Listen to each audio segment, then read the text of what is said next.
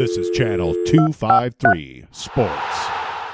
This is Liviu Bird, head coach of the Kitsap Pumas. You're listening to the Flounders B Team podcast. In 2004, 30 years after the birth of the Seattle Sounders, a crack podcasting unit was sent to prison by a federal court for a crime they didn't commit. These men and women promptly, well, eventually, escaped from a minimum security luxury prison camp to the Tacoma Underground. Today, still wanted by the Timbers Army for dropping trow in front of Geltland, they survive as supporters of fortune.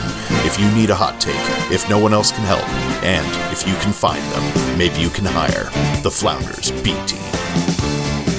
Hey, everybody, welcome to the Flounders B Team podcast. This is the premier soccer podcast in the South Sound area, specifically Tacoma and environs. And man, we got a great show for you today. It is Wednesday, April 4th, 2018. And uh, a lot of stuff has happened this week. Uh, we got a little bit of a holding pattern, though, for uh, Sounders' schedule. Uh, we just played Montreal on the 31st. And boy, that was a lot of fun, huh? Huh, kids? Huh? Huh? It's crickets in the studio. In studio, we've got a great panel for you today. We have ba, ba, ba, ba, ba, the epic return of the glorious Kevin Zamira. How you doing, my brother? Hi, Steve. Nobody's ever as excited as I am, and I'm very disappointed, and that's okay. That's excited okay. to be here. No, I'm excited Absolutely. to be here. Absolutely. All right. Spring break. I'm excited to be here. All right. The perennial co-host, the illustrious, the beautiful Tim Hamilton. How you doing, brother? Ah, I mean, I'm all right. Don't let my face fool you. I'm just wondering why my bo- my beverage is not clear like the rest of yours. Well, there's a all little- I had was ice. There's a little bit of uh, what is it? That's all you added was ice. Unless you I, had I something bet in your that's ice cube tray. N- no, no, It's the fluoride in no. Tacoma. It's the shit. Flow right up. Seriously, I have no idea. Right on. And okay, so we've got a couple of other fantastic folks. Uh, we hyped this up a little bit. We have uh, the coaching staff, or at least uh, a good portion of the coaching staff from the Kitsap SC Pumas out of Bremerton. Is that right? You That's are in correct. Bremerton? Okay, great. Uh, Liviu Bird, head coach, Thanks for having me. former analyst, illustrious background, many, many uh, experiences. Uh, we got a lot of questions for you guys. And of course, goalkeeping coach, assistant coach, Shannon Matthews, fan of the show or friend of the show, Both. fan and friend of the show. and I get to sit next to Kevin. So. Yeah. What, isn't that great? Isn't that Can great? I, can I jump in real quick? Like, you are Sure. an official coach?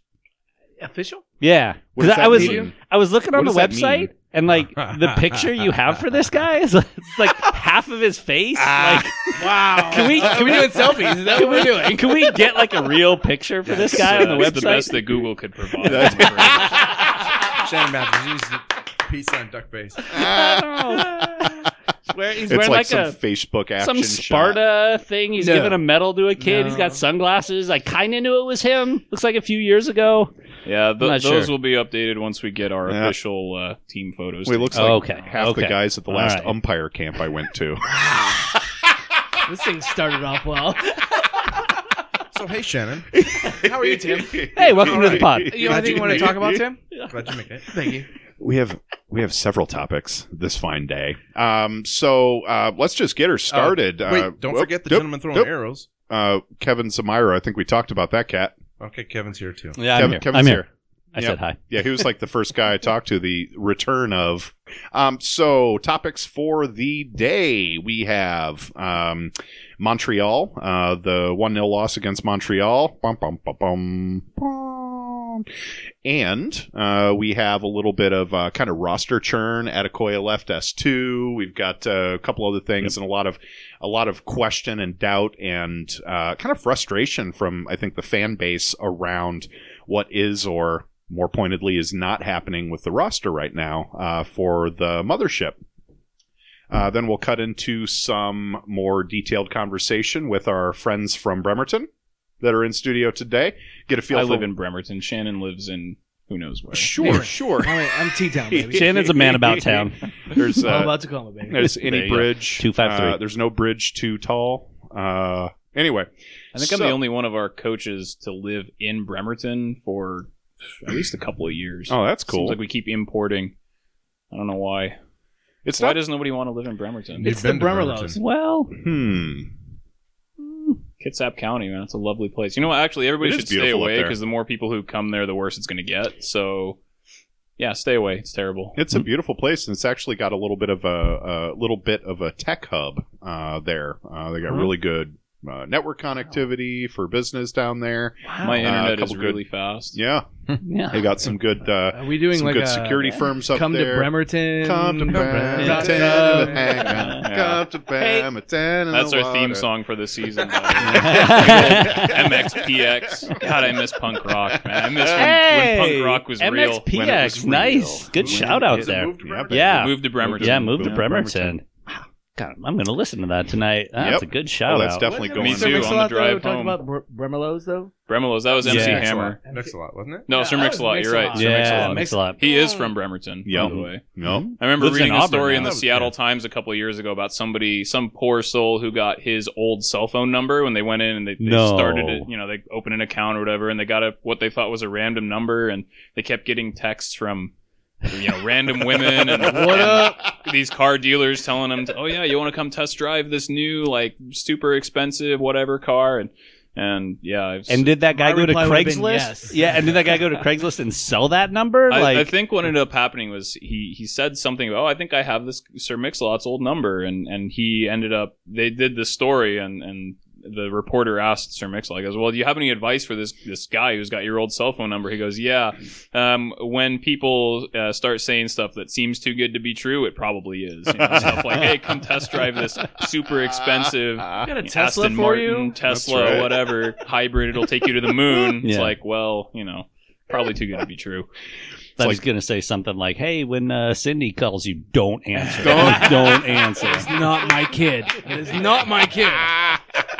I too. like dial one nine hundred butts. mix a lot. Yeah, so Sir Mix-a-Lot, Bremerton's most famous son. All right. And it's hard to beat them all. Yeah, Yeah. it is. Okay, no, it's not. okay, uh, so Tim, you want to break down that first uh, uh, the the Montreal match a little bit? No. No, No. I know it's painful Yeah, to watch. Well, we There's were like- okay, but There's like two key points, right? I yeah, absolutely. Like Uh, the Sounders can't thing one. finish and the red cards. Discipline. Uh, Right? back that up though. Okay. Why does Nouhou not start? That's a Talking about, great like- question. Why is Waylon what? Francis starting in favor of Nouhou? That's a really good question. Like, So I, I don't get that to start with. yeah. Um, and and second off, second off, don't be afraid And of second Mike. of all, um, sorry it's not going to bite you. well, you know. Uh, so I, I I don't understand the Nouhou thing, and Yep. then the Leerdam card was a card. Oh, yeah. red. Yeah. So of course. I'm tired of a reading all about. That's Thank not you. a red card. It's a red card. it's card. a red card. It's a It's red violent card. conduct. It's a one thousand percent red card. My may not like Why that is that it's a so red hard to Oh, sure. Understand? Yeah, like uh, that was my beef too, right? People are getting all upset like that was soft or blah blah blah. Like, what is his hand doing, doing going on his up face. and slapping that other person? Yeah. Well, Like, I know it wasn't like the most violent thing you've ever seen Doesn't in the matter. world, but No, it he was, here's my he knew, and the other player knew right away what happened. Oh, yeah. they both were like red card, and and when he got the red card, he was like, yeah, that was a red card. There, there's almost a red card. yeah, I know, There- I know. there, there's almost a point to where you look at teams and they're almost baiting this team into One this stuff. thousand percent. Every team out there is baiting us now because we, we have no self control. Yeah, that's a good point. so I think that so the red card, yes. it was definitely Yes. a red card. It Mhm. was definitely not a slap. It was more of a gentle pat, but it still Oh. hands to the face, and it's a red card. Absolutely a red card. I'm not arguing that. Yeah. Well, the rule Um, is that you, you you have to measure the intent. Mm-hmm. Um, this is back from a while ago, so I don't know if it still stands, but I know the USSF gave directive back in like 08 or 09 when um, this all kind of popped up when like hands to the face or like contact above the shoulder started popping up a lot. Mm-hmm. USSF was like, no, just none, just none, Yep. none at all. But what we do want you to look for is intent. They had some acronym. I can't remember exactly what it was. It was something like FIRE or something like that that stood for something that the refs had to look for. And one of it was intent.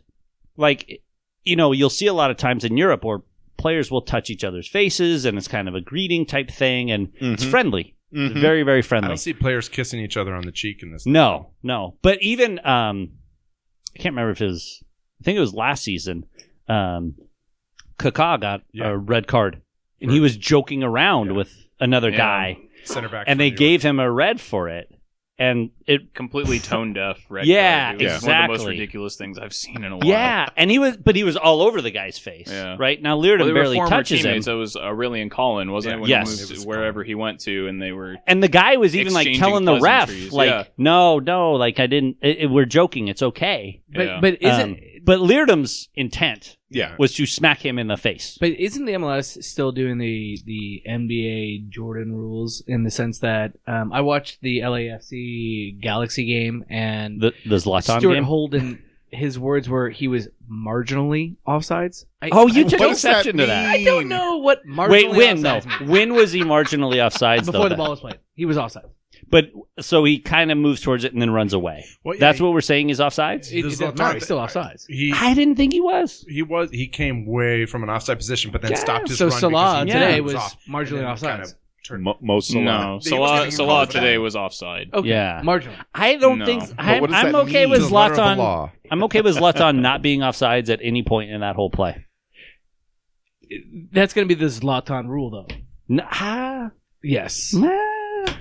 Eh, yeah. You are going to watch the Jordan rules of the NBA. Oh, oh, oh, oh! I see what you're saying. I see what you're saying. Is I hope that so. Dude, that, Sure. Go if ahead. you're going to score from 40 yards out, I just feel bad for Tyler.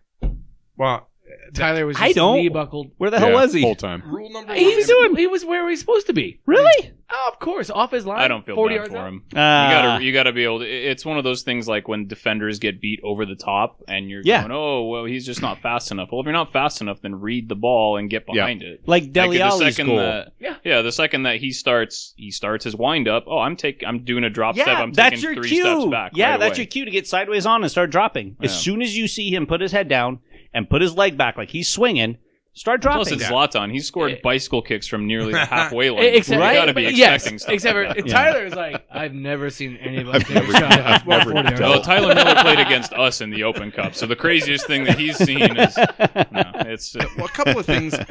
My opinion, I, I have, I, I do not have the ability to take free kicks, so I'm all. If it's You're outside the 18, oh hell no, you guys go. So do am it. I. Somebody else go do it. Mhm. So first thing, he was, he was, he was kind of wide, and we saw Frei get beat, you know, a couple years ago with a a miss hit. So first thing there, and then he like half steps and stops to to argue a con, you know a, a foul. So then he's not hustling back, and then three, Zlatan does Zlatan things. yeah, he does. like you can't unless he had somebody else take the kick and or got back or just you know didn't argue that call and hustled back. You That's I, and I did not mean gonna- to, yeah. to turn that conversation into a Zlatan conversation, and I I think the conversation should go back to, did. to Oh. Sounder. Of course, Yeah. Zlatan Watching is everywhere. LFC get don't beat was apologize better for being you. Yeah. Shane. I, I will to tell you this. I, I Yeah. I've never watched a more recreational direct play of the Sounders than I did against Montreal. They couldn't get off the left side Mm. late in that game.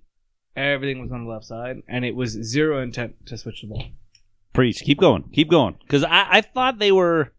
I thought the Sounders were okay. Like Montreal's not great. no Montre- Montreal Then- was then- playing for and the they're draw okay? from Yeah. day one. I thought Montreal was.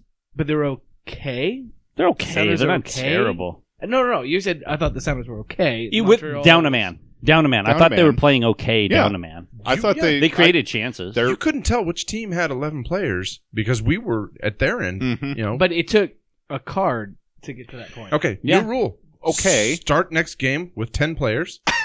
well, You know, uh, Sub in an eleven. sub in, Yeah. sub in when somebody gets a red card. Yeah. Then uh, You know, my, my theory is that 11 v 10 is really not that different than 11 v 11, even if Yeah. you're the team with 10. Because if you think about the way that players are laid out on the field, you're always going to have, you're usually going to set yourself up to have a plus one in the back, right? Because Yes. you're playing maybe one center forward against your two center backs. So if you take away one of your players, right, then basically it just changes where that missed number is. well, that's a good point. And it always drove me nuts when you were up a man and you stayed four at the back. Yeah. So, do you make that change? Like, Uh, it depends, right? I mean, if you're already up a goal, then what's you don't need to. Right? You might Yeah. as well stay four at the back so you don't concede something on a silly counterattack. But Mhm. it, it, it this is the the great thing about soccer as compared to pretty much any other sport. I I'm not an expert in any sport in particular, but uh, whenever players ask me questions or when someone asks me a question like, "Oh, would you do this?"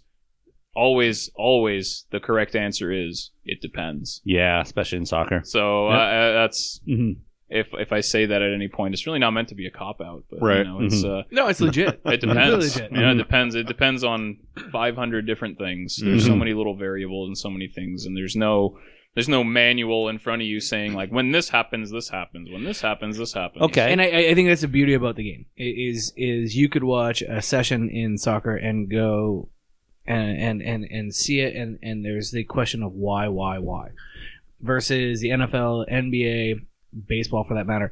It's the same structure over and over pieces, and over and whole- over yeah. and and and what we do, especially on the youth side, and and for that matter with the the Pumas, is it's the data that you're perceiving. It's it has nothing to do with X or A equals B, B equals C. It's it's what do you see, what do you perceive, and what do you see in the future, and Mhm. then your decision making. and prioritizing, prioritizing yeah. what you care about over Yep. other things. Yep. Like, Okay. Well, let me ask you a question then, and I don't want to put you in a bad spot. Let's Um, do this. We're in Tacoma. There's Leave no- you a leave, bad leave you spot. bad spot. no Yeah. Dun, dun, dun. So the Sounders are 0 and 3, haven't scored a goal, three red cards, one in each game. Like as Here we go. coaches with Go. um, Why and- did and not a Lamar prof- Neagle not not a see the field? completely professional setting, but semi-professional setting, right? as professional as we can make it. Yeah, right. Um, you know, it, it depends on a lot of things for sure. But where's your focus at right now with your team if, if that's your situation? I mean, the thing that stands out is when you say 0 and 3, three red cards. I mean, Yeah. the three red cards is what stands. You're you're looking at one a game, so that's one that stands out for me. Is is the discipline? You know, it's the what's the environment that you're that you're going for? Do you you know who who's who's in charge of that? Because I, I think we've been in situation as coaches before where no matter what you do, no matter what you say, players are going to do what they're going to do, and it's uh, sometimes silly things happen, sometimes stupid things happen. You hope that there's a, a, senior player or two in the locker room who's going to maybe grab somebody by the shirt collar and say, "Hey, what the hell's your problem? You're costing us games." Mhm. Um, you know, it, I don't know what their what the Sounders' internal structure is like in terms of, um, you know, I've been on teams before where, hey, if you get a red card, no matter what, it's a fine of X amount of dollars, or you know, if if you you can, you know, for for certain things like. Luis Suarez in the World Cup. I think that was one of the smartest red cards Yeah. ever. you're high, you're high fiving. Oh, absolutely. Yeah. No, he's Dempsey not and paying me. I'm paying him for that one. Yeah. You know? But uh, you know, th- there's so so for me that that's one thing that stands out. You know, um, the the, the number. The only I'll go ahead and and confess to this right off. The only Sounders match that I have watched from minute zero to minute ninety was the first game against LAFC. Mhm. Um, the the things that stand out for me are it's not that they can't attack. I know they haven't scored goals, but it's not like they don't have the personnel to score goals. You know, it's it's just ideas, structures. What's what's you know, what's the plan? Um, And- and that- I think- that's kind of what stands out to me. I, I think the whole Jordan Morris knee injury that absolutely deflated any plan that they had Yeah. this year. No, And now they're now everyone's sitting there talking about Tam and Cam and Blam and whatever else to use money on buying whatever MLS. I acquires. reasoned that today. I got some So- numbers for you, because. I have no idea what And all I that have- I means. got, I got some numbers I've for you later. thoughts. But but I, I'm sitting there like, okay, so the idea is to now go buy a super striker. Well- Well, if you do that, they then- could, but go They could. keep going. They keep going. absolutely could do that. They could do that.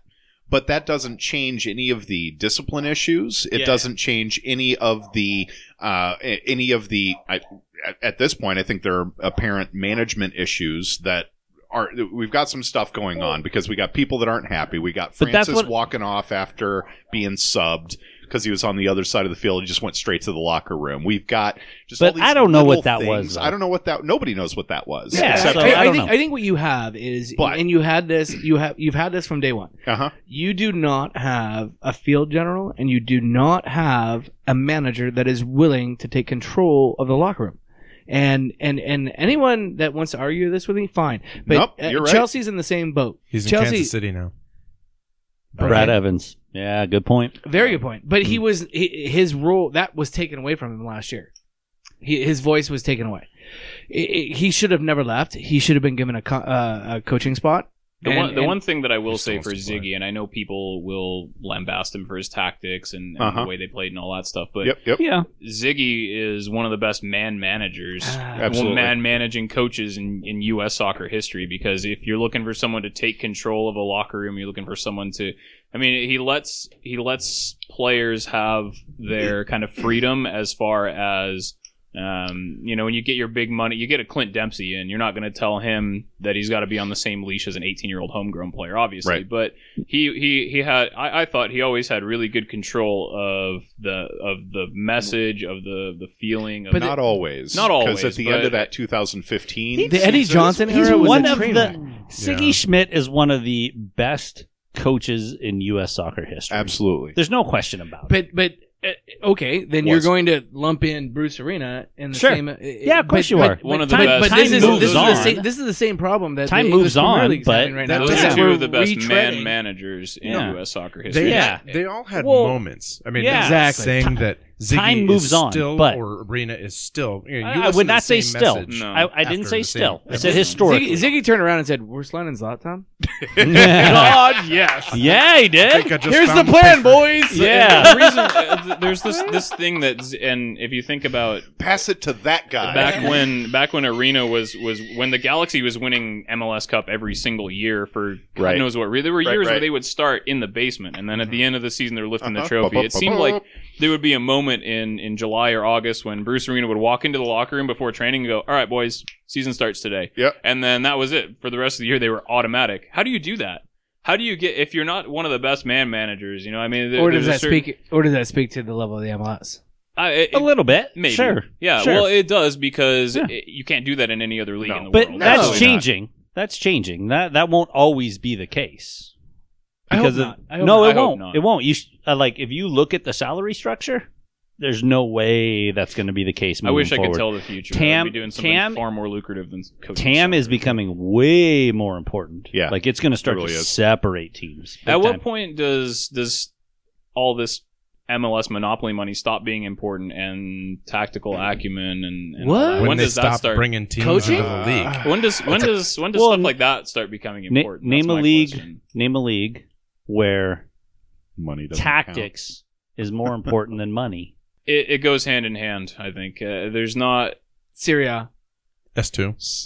Juventus, man, they spend a ton of money, Uh, Juve Yeah, but- spends, and Napoli's fallen off. Uh, if you think about, uh, a I don't know if there's a tactics league- means oh Champions League, oh, that's a good But- answer. but that's a that- good answer. That's because everybody's on equal footing. Sure, right? and you get the all whole- have the then you get the MLS argument about oh well parity, and the difference is no, that- no, but that's what I'm saying. In MLS, parity that's going away. The difference is that in MLS, the parity, I think, it, it, it waters things down. It, it gets Yeah. Instead of bringing everybody up Mhm. i- and, and saying here, here are the bottom two or three, whatever. We're going to drag them up to the level of everybody else. Instead, it takes those handful of clubs that are very ambitious that want to spend that have owners that are like i love soccer i want to spend my entire life savings on it and they have millions and them. billions Yep. and it takes them and it drags them down to the level of guys who are like, ah, this is a hobby. I don't really care about this. Mm-hmm. Which obviously anybody who pours money into soccer in this country, I have nothing but good things to say. I'm Yep. just I'm being hyperbolic I love your a point here. Yeah. You're kind of seeing that now with the separation between the, the two or three teams on the West Coast. So far, Seattle is kind of third or fourth on that list, but the two New York teams and Atlanta, they're starting to, to separate themselves from the Columbuses, from the Kansas, Sporting I- Kansas Cities, the Portlands, I'd actually, Minnesota. I'd actually bring that back a little bit more and and talk about Kitsap's owner. I mean, he's been around for how long? a long? long time. He So- was part of the what PDL ownership. so our, our owner Robin Waite, he was part owner of the USL Sounders. Sorry, sorry, Um, USL. So back when um, when was it that he came on board? It was right before they went MLS. It was like 2000. It was in the 2000s, I think. I honest, I should know this, but I don't. Um, sorry, Robin, if you're listening. Um, no, it, it- you know he was part owner of the USL Sounders, and uh, basically what ended up happening was the team went to MLS, and the reason that we, the way that our club started was he took those USL rights and moved them across the water to Kitsap County, and the idea was that was back when the USL had 10 teams and they were all on the East Coast. And the idea was that once there was a West Coast division, we would kind of pop up and we had bounce back rights from PDL to USL that at any time we could say, okay, we're in, and we wouldn't have to pay any extra or, or whatever. Um, but obviously, the landscape changed, and you know, I don't think it was quite as as lucrative uh, as we expected in terms of. I mean, if you're going to have a USL franchise, you're going to have to get a few thousand fans, and you know, offset the cost of travel, which is especially now that it's a nationwide league with however many teams. I mean, the travel costs are outrageous. Um, so instead, what ended up happening is now we've just kind of shifted our focus to a more development based model. Um, obviously, still winning. If we don't win, I get fired. So that's nobody wants that, or at least I don't want that. Um, Well, we could have another host on the show if you things don't work out. but it's, a, it's a fairly low paying gig, but yeah, so I mean, we want to free win. whiskey. we want to win, and, and look, I love winning. Everybody, you don't you don't get into this game, you don't advance in this game if you don't love Of winning. Of course. Um, but at the same time, it, for me, a lot of it is about development of players and helping guys move on. We've had numbers, uh, large numbers of players who have moved on, and Bryan Meredith is still in MLS. He was in 2011 when we won the national championship. He was our starting goalkeeper. Mm-hmm. Um, he's back with the Sounders now. Bryan Bryan's a great guy, good ambassador for the club as well. Mm-hmm. Um, and we have guys who he's probably our most highly high profile just because he's in MLS. But uh, we have others who go on to professional leagues Yeah. around the world. He's in USL too. He uh, he just uh, had an appearance Yep. for uh, S two There you uh, go. just a couple weeks ago. It, it, it's a great office. If you have the opportunity to go over and you're in Bremerton, go take a look. Uh, the history of the club, uh, the trophies, and everything is in the office, and um, I, I, it's it's really neat. I, I've gotten the opportunity to go in the office a couple times, um, and and he, the club is is, is very rich in tradition, and they promote it, and it, it's neat to see. This is our tenth season. Started in That's awesome. 2009. This is the tenth season of existence, and, and I've been around since day one. In a number of, I I started as a player. Um, went away for a couple of years after I finished. Well, yeah, Shannon's doing the air quotes. I sat on the bench. Uh, so Playa, no, I did. I, I sat on the bench. It was it was very comfortable. Those that can't play coach. Right? Oh, Something like that. It's true though. I'm, I'm a much better coach than I ever was a player. Not that that's saying much because I was crap. But anyway, um, no, I mean I, I've been around since since day one and watching the club grow from this. You know, I was at that very first tryout, the very first open tryout. A bunch of random players show up, and you kind of go, "What's this going to be like?" And now to see where the club has gone. You know, a national championship, another national final, move leagues. We win the division right away in our new Mhm. league. Good success in the Open Cup. Got to play against the Sounders first team a couple times. Um, you know, it, it's it's been really fun to be a part of. So it's for for a club at our level, um, it's hard to find sustained success and tradition kind of like this. And I, I think that's very, very important in what you just said uh, in regards to what the Sounders are going through right now. The the lack of history or or misdirect not misdirection, but there Hmm. there's just not that feel of of camaraderie. There's not that I feel th- of, of I think that's. I, I, it's hard to it's hard to say because obviously we're not in the locker room. All we see is what's happening on the field. I think that sense of history, tradition, common cause, camaraderie, like you said, I think it's still there. But I think there's been a lot of personnel churn, and that legacy. The only legacy player remaining on that team is Ozzie Alonso, and I think he's still pissed off. I think it's difficult because he was going to be traded. right. Yeah, he's gonna be. the last couple of years He to wasn't have the success of the Sounders have had, and Mhm. arguably, um, you know, the, the playoff structure is interesting in MLS because you can have Yeah. an average season and go on to be a champion. Yep. Which, you know, for better or worse, I think the Sounders got hot at the right time when they Yep. won MLS Cup. Which Yep. Fair play to them. You got to play the, the game that's in front of you, right? And they did it well. Um, I think coming into a season like this one where you've gone to you won MLS Cup, you've gone to an MLS Cup final, and now you're sitting here going, there, there's not. It's really easy to slip into a sense of I don't want to say entitlement. It's hard. It's hard for me to, to kind of say exact without being in the locker room what's going on. But Yeah. it just seems like there's a sense of of the, the D word is my, my least favorite word in the English language. this. I think deservedness. Yeah. Right? You don't deserve anything. Well, they backed into both. So yeah, but this, but they got there. So Okay. if you look at it and you go, Yeah. hey, we did this and we did that, and the new players coming in are like, oh, I'm at this club now. Things are going to happen because I'm here, and it doesn't work that way. But then you, No. you then you look at the dysfunction and you're like, That's uh, the other D word. And if you turn Yeah. in, if you turn it, I don't know. There's a piece of me. We, we we try not to talk about our feelings too much on this show uh, because we like the tag. We like what you folks bring as far as analysts uh, analysis. But the feeling that, um, okay, good. The laptop's working. Shoot, I lost my train of thought. Feelings. Feelings. The We're all about feelings here. Feelings. The Share your feelings. yeah, share your feelings. What we're talking about. We're talking about Dysfunction. uh, dysfunction, deserving. Oh, you were saying uh, I'm going to show up at this club and then things are going to happen for me. Well, no, the purpose is to bring you to the club so that you can help make things happen, right? And and kind of flipping that directive on its head. We're s- I think we're seeing a lot of young players like Francis, like uh, uh, uh, Alfaro, like uh, others in that vein who are expecting more than they're giving. So, uh, great I tried to sign Tony I Alfaro to our club when he went to S2. When he got I drafted that year, I was like, "Oh, come play for us." And then suddenly he got drafted, and I was like, "Never mind." Like- So my, I don't I don't know because uh, my kid's playing a tournament up at Starfire, and the Sounders happen to be training at the exact same time. And the soccer coach in me is like, That was "Cool, a I'm gonna watch. Like, I want to of watch a pictures, training. by the way. Like, yeah, this is That gonna be so so, cool. much fun. small sided game. Small sided game. Yeah, I mean it's it's there's no secret sauce going on. Nope. Right. Definitely not. Which okay, fair enough. But what I would say is that um I see a bunch of guys joking and having fun together on the sidelines. And I there's see a lot of people, like a lot of the players walking off, happy to see fans, happy to take pictures, happy to stop and talk. I see a guy like Tony Alfaro who had just gotten a red card in the game before be the last player to leave the field. Like he's working on defensive drills. Like I'm sitting there as a coach I remember you posting about that. watching and just going like, okay, right. like I feel like right.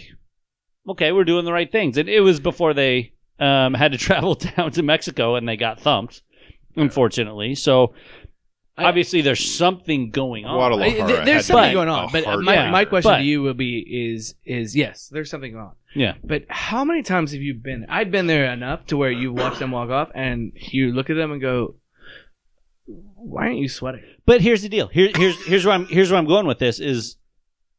Does it really matter right now? What is? The I know tempo I of know training? that fans are pissed off. I know that. What is Yeah. the tempo of training? But here's my thing. Here's my thing. 2014 Okay. Supporters Shield winners. Yep. The- I mean, they they got off to what I think they started like two two and one, which is probably one of their best starts to a season recently, and they lost uh, to the. LA Galaxy in the Western Conference Finals. 2015, they were a four seed. They lost in the Western Conference semifinals. 2016, they were a four seed. By the way, in 2016, they had two three game uh, loss streaks, Yep. and they had a streak where they lost three out of four and drew one of those, and they won the finals. So we're going to say that's probably their best season. Yeah. But they had two three game losing streaks and lost three out of four and drew one. And then in 2017, they had a three game losing streak, and they were the two seed and they lost in the finals. Like Depends on I- how you define success. Because Right, I mean, yeah. if you look at, I Yeah. remember in 2014, um, after they won the Supporters Shield, and I remember DeAndre Yedlin specifically saying, like, "Hey, we feel like we won the league." You know, yep, and now yep. he plays in England, where if you win the league, you win the league, right? Yeah. And then they're like, "Hey, we won the league," and uh, I, to me, it's like, "Yeah, you guys won the league over 30, however many games. You're the best team." That that to me is winning the league. And like Shannon said, I mean, they kind of backed into two MLS Cup finals, but I mean, how how it depends. How do you define success? I mean, Mhm. what it, for the fans, for the the team, for the player? What do they consider to be successful? Is it being the best over thirty something games, or it's like it's like the Champions League, right? All these the top managers in the world say, "Oh, you need a bit of luck. You need luck to." It's not about who's the best all the time. It's about you got to have you got to be good, but you got to have a little bit of luck. And you look at it and go, were they just lucky? I mean, did they were they good and lucky at the right time, or That's it. yes, because yeah, I mean, Yeah. look, if you win a league over thirty something games, eh, no matter what people say about it, you can go, well, screw you. We won over thirty plus Yeah. games. You can't say we weren't the best because we Mhm. beat everybody. Well, that's in funny this though. Like 2014, they won the Supporter Shield. They had a four-game losing streak that year. But what season do we look back on and go, "Oh, the Sounders were champs"? We look back on 2016. 2016. We look back on 2016. Nobody goes back to 2014 and goes, "That that was our year." Yeah. We go back to 2016. And we're not citing U.S. Open Cup years. So- we're not citing. yeah, so I feel like when you're talking about success, That's how we That's measure why it like- here in MLS. right now I'm like, okay, yeah, the tempo of the training was average. I wish they would have done better in CONCACAF Champions League, but, But I what don't was the think context? That was the day before they traveled to Mexico, right? Yes. was it, a, was it Are you gonna bust their- activation day? Was Yeah. it a, what? What are they trying to get out of that session? right? Yeah, Some but tactics. in general, you can go to Starfire and, and watch a session, and you'll watch them walk off, and you're like, Yeah, was it recess? yeah. It, it was not like like Clinton Roman left early. Yeah. they were the first no, ones they're to take they're, pictures they're all with my able daughter. to go. They were super nice and all took pictures with my kids. Oh, of they were course. so cool And about then the they whole run the thing. gauntlet, and there's a ton of Yeah. other kids, and Yeah. and, and, and, and But it's like nice and practice all is that. still going. Roman and Clint are leaving, and then like Roman Chad needs to be- Marshall is goofing off on on a the treadmill or sideline, and he couldn't have been nicer when he left. But but I think it's like, well, what's your definition of success? Well, I think in that locker room, it wasn't CCL. It's not the beginning of the season. But before you get to success, you have to have work Ah. rate, work ethic, and and Well, and work rate, win work though, ethic. win. Work rate and long work ethic is is on is in the training ground, and and Sure. th- if you don't have those two, you don't have success. I'm all for training hard, but this freaking team needs to be wrapped in bubble wrap right now. Uh, okay, so hamstring Turney, Turney, losing crap. Turney was the biggest thing. Losing Dave com. Turney. C- oh, I oh, Dave Tenney. Yeah, yeah. Or Tenney. Oh, Yeah, was yeah, like, yeah. Who's Sorry. that Trainer. guy? Uh, Yeah, to yeah. Miami. Yeah, that was, I- that was massive. So, do you think that that's having an impact on player health, like significant I, I short-term Check the impacts? injury record. What's that? Check the injuries. Oh, eh, yeah, we got hamstrings all over the place. I mean, we might as well be hanging them up in the meat locker. Yep. Yeah. It's unreal. I, I I think I think Dave We had Dave a is one of trialist. the We had a goddamn trialist get a hamstring. exactly right.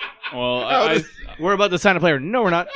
yep, never mind. I, I think Dave is one of one of the best specialists in, in what he does in the entire country, and I think you see that in the fact that I assume this NBA team he went to is paying him a boatload of Magic. money. Oh, yeah. seeing what he did and go, hey, come do this for us, and by the way, we'll pay you way more. He And there's kept- only five guys. he kept. He By the kept way. some amazing Yeah. fragile. pl- He, he he was amazing at keeping fragile players healthy. Yeah, and, And- they had. I mean, the Sounders have had their injury concerns over the years, but Sure. I think if you look, it's it's going to happen to a certain extent. But at, at a certain point, it stops becoming coincidence and starts becoming pattern and Yep. starts becoming Oh, yeah. history, and, and it starts becoming. Uh, you know, you got to examine your methodology and what you're doing. I and I, I, I mean, I agree. It's a Dave great Dave. Tenney's a big of the off-season losses. I think he's That was the biggest one. He's Yep. the biggest. Yep. In, So se- in seasons past, we've had uh, we've had a smaller roster of of good players. I mean, we've had maybe 12, 13, 14 good players, and the rest are guys that we hope never see the field.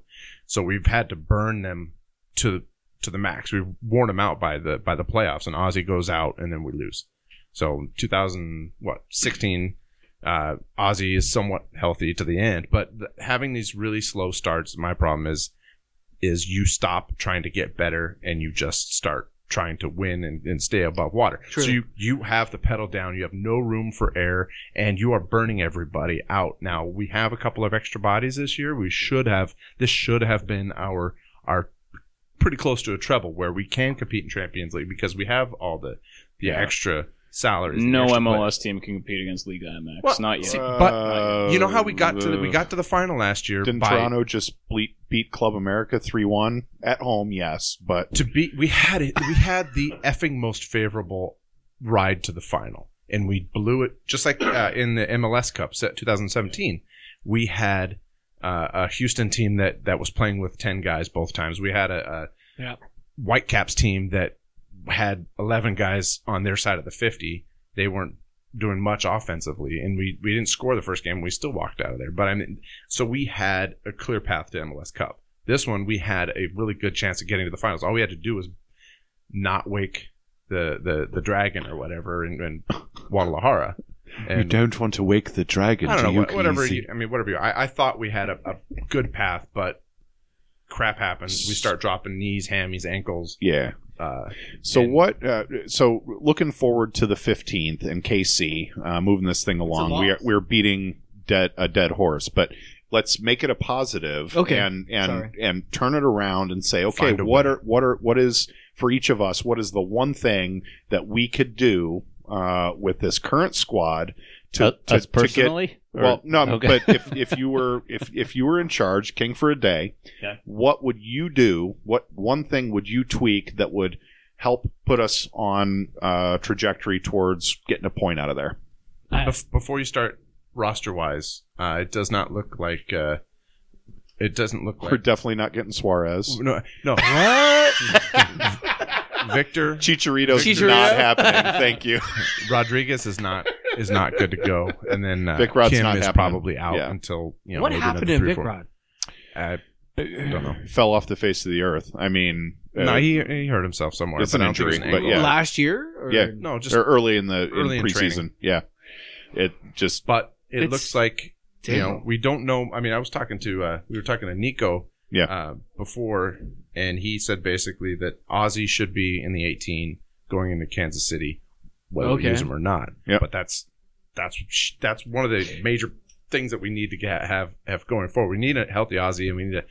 I don't know if we need a happy Ozzie. We, I'd rather have him pissed off than I- anything else. I don't know if I, it, two things. I would say, um, focus on the game plan. L- Mhm. like, let's be disciplined. What is the game plan? I would say, but I, I would say it doesn't matter. I would say whatever the game plan is, be focused on it instead of saying let's be disciplined because I don't want them to think about the issues that they've had. So I, I would definitely Right. focus on whatever that game plan is. Just wanna get focus on like these three hole. things. Yeah. Let's let's do these three things very what are very well. So I'm not going to Give talk you about so you're I, coach I don't know the yet. No, no, no, no, no. Whatever the no, no. plan Hold on, hold on, hold on. hold whatever on. the plan is. Yeah, whatever the plan is, whatever Schmetzer's going to come up with, I would say focus on whatever the three things are for the day. Um, but then on top of it, l- let's one of those three things would definitely be just defending right. Just making sure that we are 100% focused on how are we defending as a team.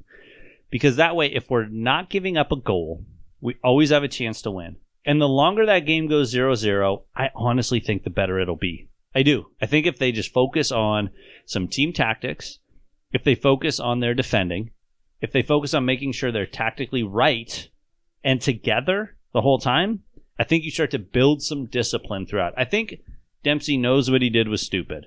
He's probably going to do it again, but I think he knows what he did was stupid. I think I, I, I think he he I- accepts the yeah, negation. Leerdam, I think knows what he did was stupid and and probably won't do it again. I agree. Right? It was his So I think second he's red card I bet five and a he's half contrite. I bet he's contrite about the whole thing. Mhm. But he's like, ah. Absolutely, That It was a dumb. stupid thing to do. I think everybody else on the team goes, okay. Like, uh, like I'm with you, leave you. I hope some player went, hey, we got to cut this shit out. Like, we have to stop doing this. Like, as a coach, I- you I- hope that the problem is that I look at that team and so I think I'm- if you're king for a day, you just you, you focus on like do these three things right, okay, and, then the I- result will take care of itself. and I'm looking Shannon. at that team and I'm like, the only thing that you can bank on is a dude that's between the pipes. Yeah, Stefan Frei is going to be great, but they bank on him too much, man. Yeah, Because absolutely. there's I no think they bank defending, on there's him no too midfield, much. there's no forward. And No, so I- what are you what are you changing to make defending that to like change the that back dynamic? four should be fine. The back four should be fine. It shouldn't be a huge issue, even with Leerdam out.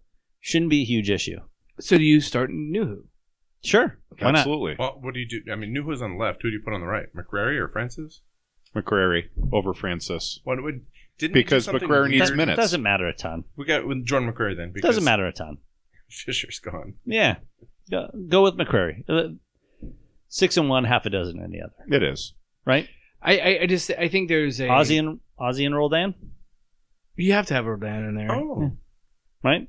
Oh yeah, yeah. Sorry, that O was like, oh, Leerdam's out. So what do we do? Well, we hell, we could do a five, like three center backs. Three Good. five two, but you can't. A They- five. Eh. You can't. The last thing you want to do is go reinventing the wheel No. at this No. point. Well, That's you what can't- I'm saying. But though. you wanna can't you can't focus have on some- Marshall and you can't have uh, Torres. In Marshall a and three Torres are your back. two center backs. I know, but you can't have them as yeah. three. Knew back. who's your left back. McCrary's your right back. Can you Okay. imagine? Frei, Frei would be like Yeah, flipping rolled- everybody. Oh, Yeah, the image actually, is you not know good. what? yeah, You Flanders know B what? talking about. I'd give go. me I'd go. whiskey. Ozzie, Ozzie and Gustav, Mm. and I would put Roldan as your attacking center mid, just because he's probably one of their best players at those second line runs, and he can run and get him behind, and he will lead an attack, and he will work his ass off. And in lieu of some player that's going to be your vocal leader, he can be some sort of like physical leader. I remember watching Christian at UW and thinking that he was already better than most MLS mm-hmm. midfielders. And, Sure. I mean, I, I've I've gotten to know him pretty well through various different avenues, and Christian's friend of mine. But uh, he, I think, like I said, I, I thought even when he was at UW that he was one of the one of the best midfielders that I'd seen in a while uh, with MLS prospects. And um, fun fact: first goal that Christian Roldan scored for the Seattle Sounders was against the Kitsap Pumas Hey, in the 2016 U.S. Yeah. Open Cup fourth round. Yeah, I, Thanks for taking one for the team. I would let Christian go out there. Like I, I got a chance to watch him play in that sort of attacking center mid role live, and I was just really awestruck by how good he was at those second line runs. Just constantly running in between the center back and the outside back, and getting beyond the forward and causing a lot of problems. I think it was against San Jose a couple years ago. But I would let him go do that. I, I- would even- let him run in behind Will Bruin. even when Morris was healthy, the the simple data and the fact was was that this team is not built off of a single number nine. It, it doesn't score goals that way. Nope. And you need two up top at least, if not three. Yeah, but we don't have that. But we don't have that. Yeah. So what do you do against I, Kansas? I, I, I build off of You- some you- really you bring good, in hardworking Okay. players. You bring Yep. in Bruin, Sure. and at least start them up top, and then mm-hmm. slot Lodeiro right behind them. Yeah. as a So false Lodeiro's on the I'm on incredibly the right, Neagle's on the disappointed. left, Bruin's up top. Yep. I'm yeah. incredibly disappointed that Neagle's not getting any minutes. Well, he's Saw Neagle Tim. on Easter Sunday. Oh, how's he doing? Uh, he was uh, Easter egg hunting with his kids. Yeah. was he carry was he carrying something? Yes, from the from behind it. He's he's got a he's got a, a just a, a toddler, you know, maybe a year, year and a half old. And I'm like, who's this guy with a purse? What is this? He's just and then I look the closer and I'm like, looks like Lamar Neagle.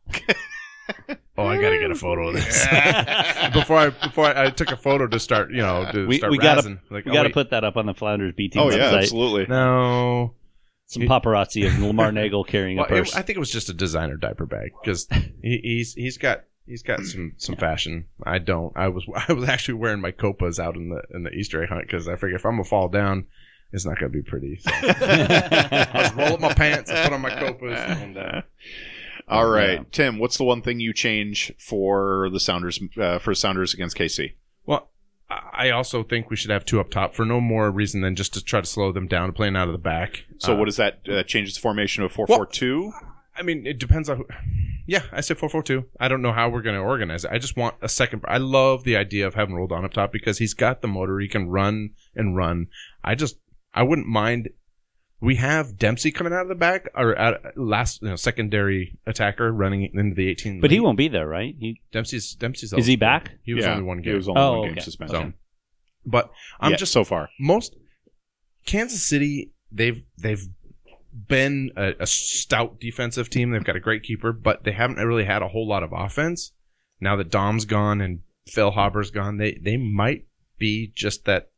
You know, it might be a team just like us, but they're at home, so I think we can actually nick one. Can weird, but put Handwalla up top. Don't know if he's el- Just- I don't know if he's healthy. Wanna? Yeah, I don't know Wanna? if he's he Put him up top. didn't see him at training. but- Lodeiro roll down behind him, and then let him run at the back four. With that pace, with that pace, Handwalla has pace. Speedy winger. Well, well, he did really well at Wa- uh, win. here against Guadalajara, but then he kind of fell asleep. Uh, Okay, but last but if he's two making times those he's been runs used. just to make those runs, and he's he's causing chaos in the back, there's a lot of validity behind that. he, he's taking chances, he's taking risks. So I, I, I but we're- now we're struggling. We just need we need wins, we need goals. Yeah. So, but I don't care. I, I just want I want to finish the game with eleven Yep. players. That's all I want. That'd be nice. All right. Um, so the uh, calendar coming up is uh, pretty congested for S2. Um, we don't really have a lot of time to talk about S2 v Fresno. Uh, there are three games coming up in the next week, uh, and then that all culminates in finally the Sounders playing against KC. So we hope to see folks out there at. Uh, I think there's two. There's two S2 away matches and one home match against. Uh, I think it's Rio Grande Valley. Um, and that'll be on the say that's the 11th, but I'm not quite sure. Yeah, eleven. Um, so uh, we hope to see folks out there. Uh, and with that, we're going to take a little bit of a break. And I want to thank you for listening to the Flounders B Team podcast. When we come back, we'll be speaking a little more in depth about the Pumas and what they look like for the year. And then we're going to cut it out. She always from somewhere else in the world. What a car.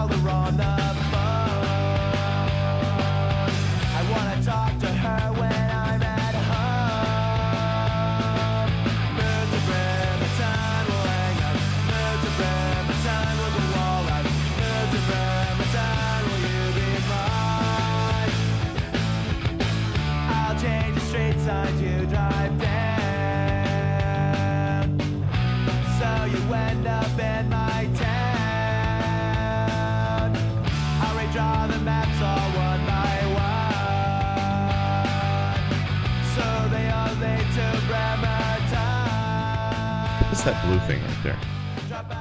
What blue Is that a thing? phone? It's a hard drive.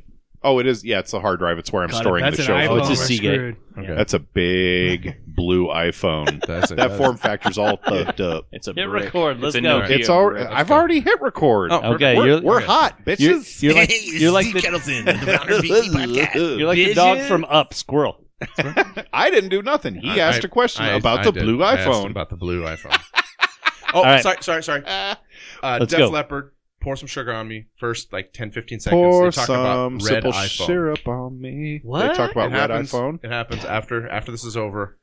Are you Pour saying they some sugar on me predicted? has an iPhone. It, it- in the lyrics, That's- talking No about way. a red iPhone. It was in the I'm hot, eighties. sticky Yeah. sweet Do from they- my head down. I was to my driving to feet. Chelan in high school There'd be at like that a time when bomb, that song baby, came out. come and get it on. White Snake. Something, something, something, something. Red iPhone. I don't know. They Anybody don't. that can They, play they drums do with one not arm, say I'm very red happy. iPhone. They don't. It's No. radar phone, but it's uh, Yeah. red iPhone. yeah. Tawny Kitaen, Right. White Snake. All right. Mm, All right. Here's what I want to know. Tawny Kitaen. hello. Yeah. I, want to hear about the right. Kitsap Pumas. This is somewhat a family-friendly show. I also want to hear about the Kitsap She did Pumas, and splits on so Jaguar, do saying. I'm I'm curious Our about fans. something. Hey, I was Kevin. browsing the website. Welcome back to the Flounders B Team podcast. Kevin has some questions for Liviu yeah. about the Kitsap Pumas. I was curious. Browsing Yeah. the internet. So Safe yeah, the search. open tryouts in January. Right. Yep.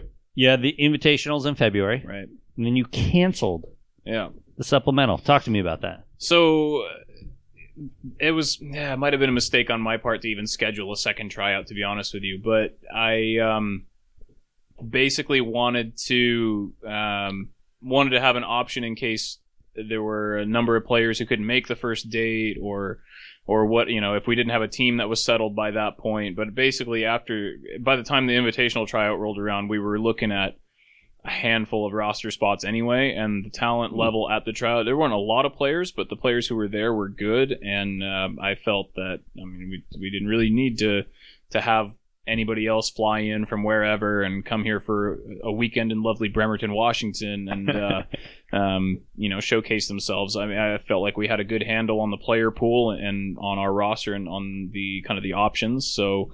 I just kind of went ahead and, and said, all right, we're going to cancel that event because then, you know, we save money on the field and all that. Because the, the invitational tryouts, we don't charge for that. We, you know, Well, how many do you invite to the invitational? uh, it just depends on on how many players get a hold of us. Uh, a lot of it is I, I'm still getting emails. Hey, I want to come play, and it's like, well, sorry, bro, our roster's full now. Um, but you know, we we kind of it, it the, the the recruiting process is very interesting these days, thanks to lovely technology. You can see pretty much any player if they play it. Like in college, these games are streamed all the time. Um, everybody's got, you know, somebody emails you and says, I want to play. And you look at it and you go, oh, you look like you played at a decent level. Your highlight video is not bad. yeah, it's all Can- YouTube. It, Yeah. Well, yeah. Where Can, where can you they send me some full game footage and they send it to you and you watch them in an actual game? You can call their college coach and talk to Okay. them or whatever. So, I mean, Okay. there, there's so many different ways to do it that really you don't if you get it for me I, I still like to talk to players on the phone get a feel for who they are because character is number one right? You, you don't want a player to come in and um, and be a bad fit. You know the first question i always ask is is this somebody i'm going to want to spend three three months of my life with? Um, but you know it, it, you basically don't have to see a player in person anymore to sign them which is lovely. But there are players who maybe they're coming back from an injury. Maybe they haven't played in a while. Maybe they're out of college. Maybe they're you know the thousand different things that can happen. And but you look at it and go this guy might be a decent player. All right we'll come to this tryout if you if you're willing and we'll have a look et cetera et cetera. So i mean there's uh the the tryout is one of those things that we do everything we can to to recruit before that and to have players sign before the tryout. But if we need the tryout it's a nice option to have for for players like that Okay. and and the numbers keep getting smaller every year. I remember back before, you know, before it was so easy, there would be s- 50, 60 players at these tryouts, and now we're looking at I think we had 30 at this last one. So I mean, it just becomes easier to recruit. Is that because you know and they know? Yeah, I mean, it it, it becomes uh, it, it's it's a number of different things, right? I mean, it, it, I feel like if, if I've seen somebody and I have a good handle on them and I, I'm I'm confident, and a lot of these kids that, that we get are off at school still, and it's like I'm not going to make somebody miss class and fly out here and do all this, go through this whole big process. Um, so it, you know, we I do everything that I can to get a good feel for these players before try before any tryout kind of rolls around. We're still going to have a number of about a ten to a dozen trialists come in at the start of preseason. Um, Trialists from college. um, usually there's a couple local guys. There's a couple of guys from smaller schools that don't have, you know, didn't have video or whatever. There's a couple guys who just got a hold of us late, and I'm, I'm like, well, this, this guy looks interesting, but I need to see him play. There's no more tryouts. Can you come train with us for the Like first a- week? So Like a St. Mary's, a UPS, PLU, Yeah, or something yeah, like that. Okay. Hey, But it also it gets weird on, as far as there's a ton of crazy leagues. I mean, there's like a greater elite adult semi-pro The GSSL, right? I- I- it- Greater Seattle it Soccer seems League like or there's, whatever. there's it seems like there's a new league popping up okay. every other month, okay. and it it has an elite or it has a premier Well- or or someone or some way of of, of Yeah. assigning it, and and the problem is that they think that that's the next ticket. Well, that was going to be my question. Is a couple things. Is that so? What's your what drives your decisions through this tryout process? Is it either the Kitsap Puma's philosophy? Is it your system? Is it the personnel that you have coming in? Is it knowing that you've got like college players that are going to be available at a certain time? Like, what are you looking at? yes, all of all of those It things. It depends. Uh, It, de- it depends, and all of those things are factors. What Yeah. What's your sort of priority list? Um, can uh, can they play is is priority number one. right? Okay. I mean, if if Okay, so you're can able they to can they sort of play like- and are they available? Are they eligible? Okay. Can we get them here? Because you're talking about thing. spending three months of your life with these kids. Mm, So it's Like- a really short season. It's Yeah, really, really sounds short. like I mean, worst case scenario, it's like ten weeks. Um, worst case scenario, we we don't make the playoffs and we we're done in ten weeks. I'm fired. you and me, you and me both, my Right. friend. Um, no, it, it's uh, 10 to, what is it, 10 to f- 15, 16 weeks if Yeah. we go all the way to the national okay, because So I think last year you guys you lost in the what semifinals of the Western Conference Region semifinal. Yeah. to CD Aguiluchos USA. who Out of California. lost in the finals, Uh, the national, No, national semifinal semifinals. to the team that ended up winning, winning it all. Winning it all. Yeah, yeah, yeah. So like Elm City. you lost to a good team, We lost to a good team. It but was, your um, season like that runs fast. it's man. fast. It, it- well, and, and because May to July. Uh, our first game this year will be in the Open Cup May 8th. Just announced today. We're playing the Portland Timbers under 23s down in Salem on Gotcha. May 8th. Yep. okay. Um, the final regular you. season game is June 30th. Build a bonfire. Holy crap, that moves fast. And then Wow. yeah, so June and then July 7th is the first playoff game. The national final is August 4th. So like okay, so So you could be playing Apple So Open uh, Cup after. Oh, you can play Charlotte. You can play North. You- uh, you- North you- you Cosmos could be. If you advance, You could be could after be the season's the latest Open Cup game we've ever played was July.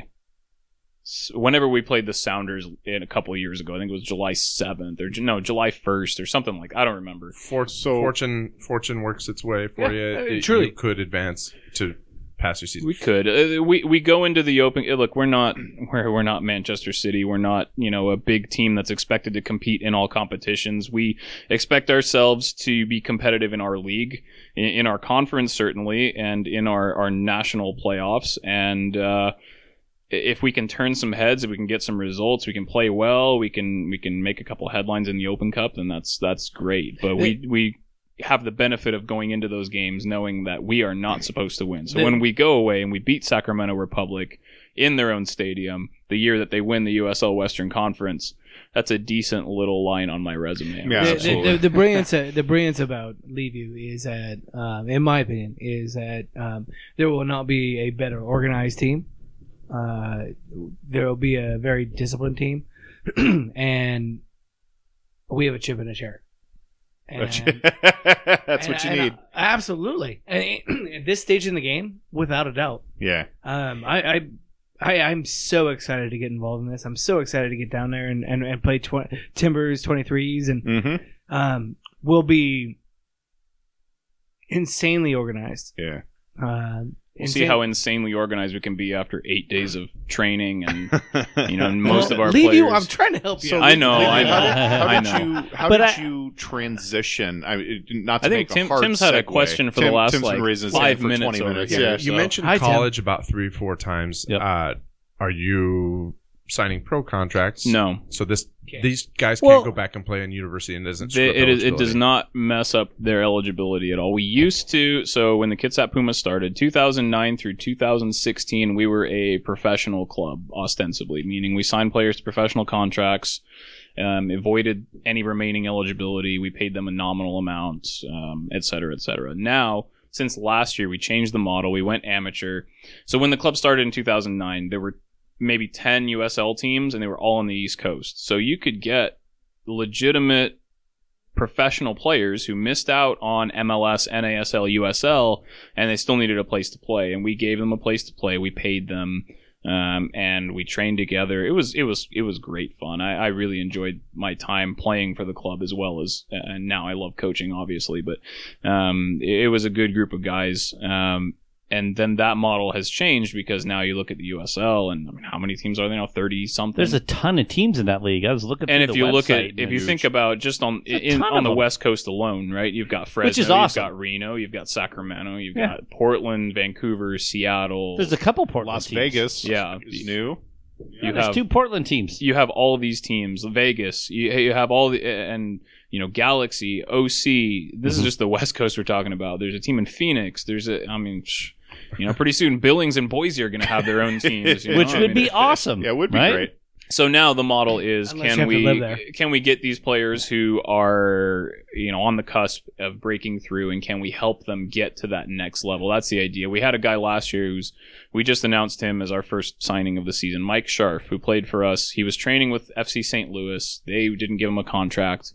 He came out to our tryout and I signed him basically on the spot. I said, Mike, What do you mean by signed him? Like he, he's well, uh, he okay. So I, I asked him if he wanted to play. He said yes, and then he ended up playing for us. Would you like to go to the dance Here's your me? sign. Yeah, exactly. did he It- check yes? I yeah, love you. exactly. Yeah, he so checked he played. He was he was steady, right? He played every minute of every game until the last regular season game because we decided to give him a rest, basically. Okay. Um, and I got him a trial with S two this offseason, preseason, whatever it was, and he ended up not getting signed. He went and played indoor for the rest of the indoor season, and now he's coming back. Who do he play indoor with? Um, the Grand Rapids Rampage, I think they're called, something Mm. like that.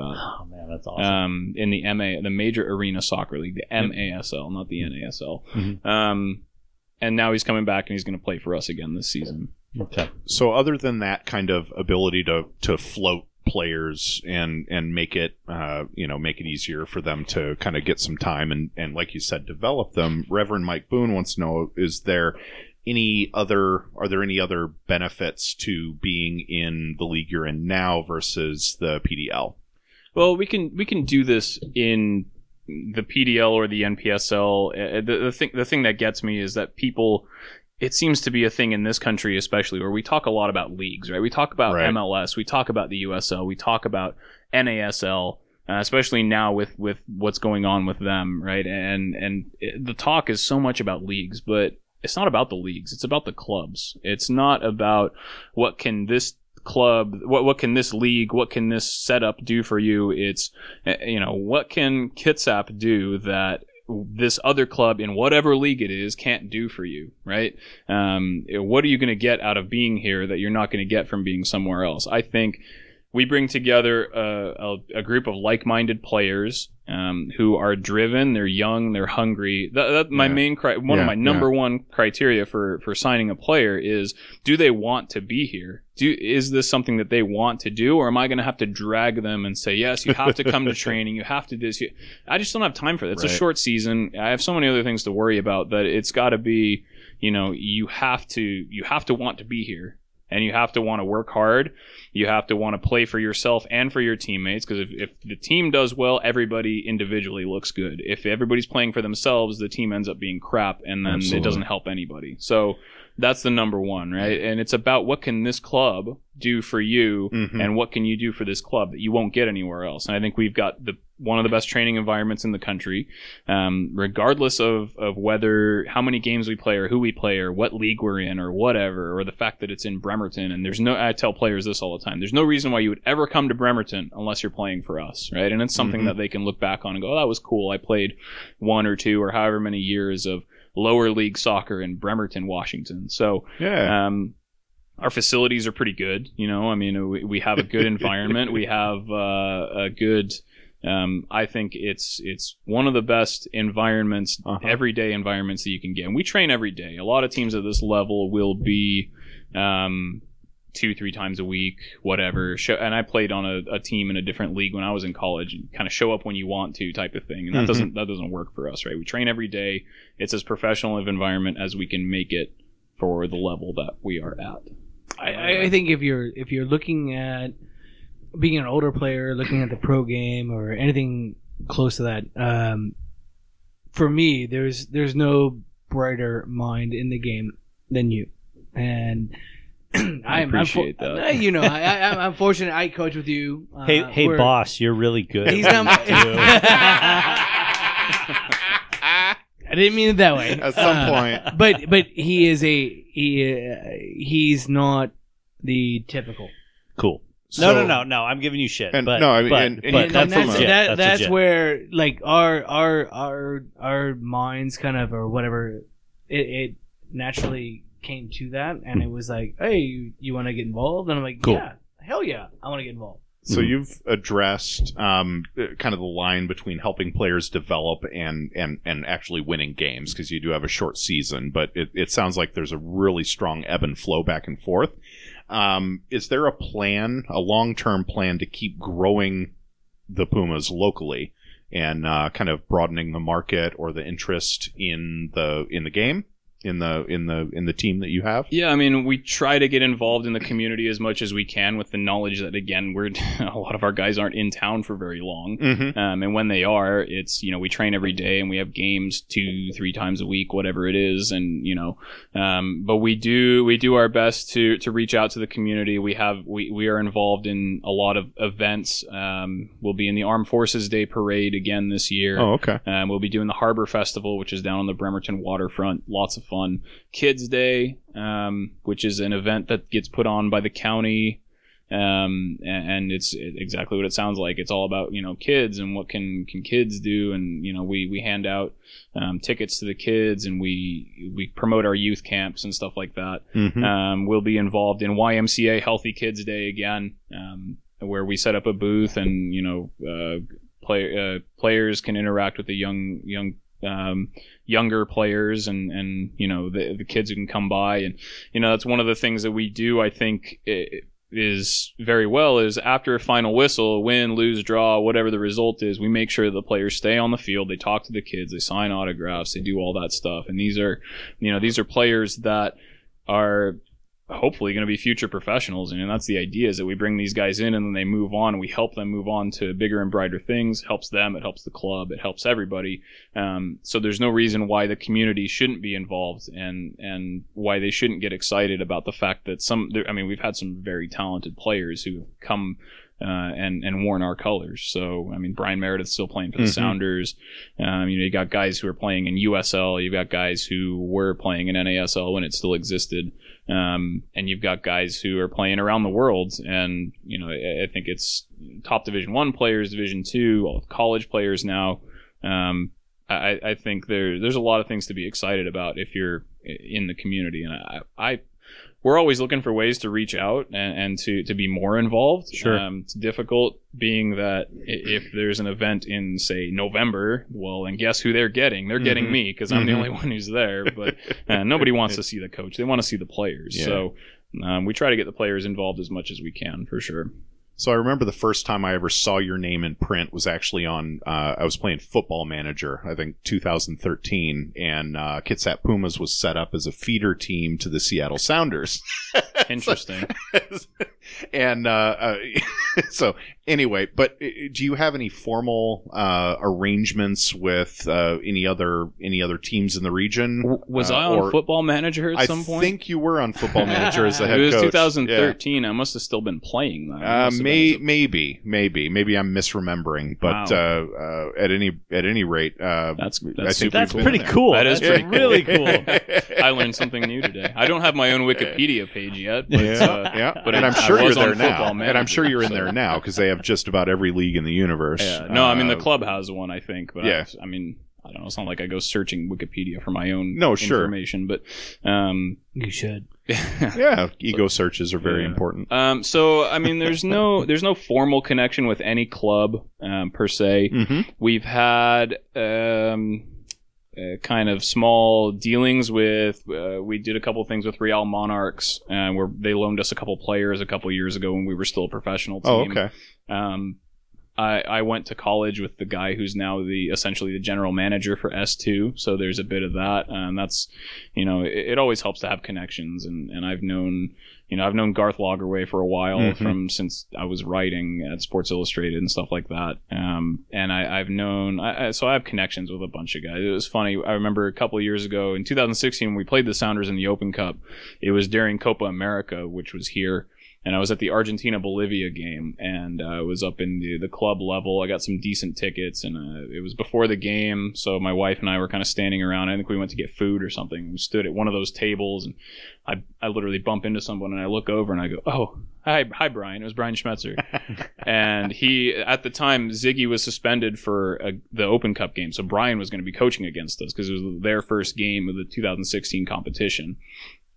And so it was literally the game was the next day, Mm-hmm. and it was just kind of funny. I was like, "Oh, so how how's it going? How are things?" And and, and Schmetz just kind of looks at me. and goes, "Should should we be talking to each other right now?"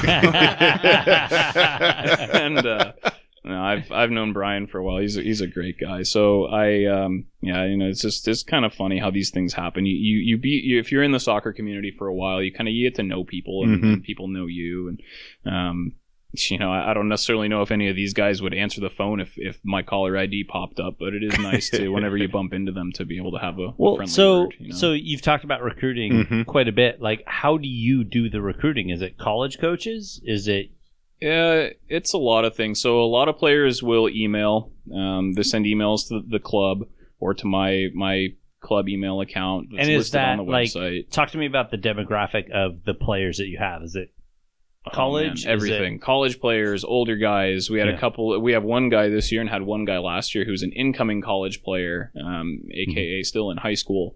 Um, a couple of guys who never quite made it, who are looking Right. to make it, or who are you know looking for the alternative to to being in, in one of those highly structured professional clubs. Um, you know, we recruiting it, rec- it's it's so it's anything and everything. I talk to a lot of college coaches. Okay, um, so you reached out to UPS, PLU, yeah, guys who Seattle I know, Pacific, Seattle um, University, uh, UW. yeah, and and be far beyond that. I mean, I, Okay. I've, I've got I've built up some connections with with coaches in like University of San Francisco sent us three players last year. Okay. Um, Cal State Fullerton, where um, Kyle Schmid, Sigi's I think youngest son, is now the assistant coach or has been for a while, but he's the assistant coach there. So um, I talked to Kyle, and then there's there's others from around. You know, you kind of I had a player so randomly. I had a player reach out to me from Iona College in upstate New York, right, Division One program, and I watch his video. I go, oh, "This kid's pretty good," and I go, and they have their games on ESPN three, so I'm like, "All right, I'll watch a full game, see if I like this kid." And I ended up watching, and I go, "Wow, this this school plays really good football. Like the, it's it's interesting." So I email their coach, and Uh-huh. I'm like, "Hey, if you've got more players, I'll take this guy for sure. If you got more, like, let me know." And I, you know, I, I think you, you just end up making these connections with people who are like-minded or who have compatible kind of views of the game. You know, it's the way it works. Right on. So you talked a little bit about, uh, very briefly, about writing for SI. You've also written for Sounder at Heart for a few months, um, and y- y- have you written for ESPN? No, not Okay. ESPN. Um, so I started. I was a journalism major in college. Okay. Um, and I kind of wrote I, think I had my own blog for a while, just kind of random thoughts and you know writing about the game and things, Mhm. just to see myself published. And um, I wrote for Prost Amerika, which was Ah. a local site here. I wrote for Sounder at Heart for a couple months. I I went to I wrote for NBC for a little bit. I think that only lasted a couple months as well. And the longest that I was in any one place was probably at Sports Illustrated. I spent I want to say two years there, maybe three years. Um, and it was a lot of fun. I really enjoyed writing. I, I got to do a lot of fun stories. I got to do. Oh, I also had a, a stint for. I wrote for the Telegraph during the 2014 Oh, yeah, yeah. World Cup, which was um, it was kind of a cool setup. They took the, every nation that qualified. They had one writer. I can't remember who recommended me for it, but I should remember because I owe them one. Um, they every country that qualified had one writer who was basically writing about their country for the Telegraph, and there was some some high, fairly high profile. Like Guillem Balagué was writing about Spain, and um, Raphael Honigstein was writing about Germany, and But yet you you called out the U.S.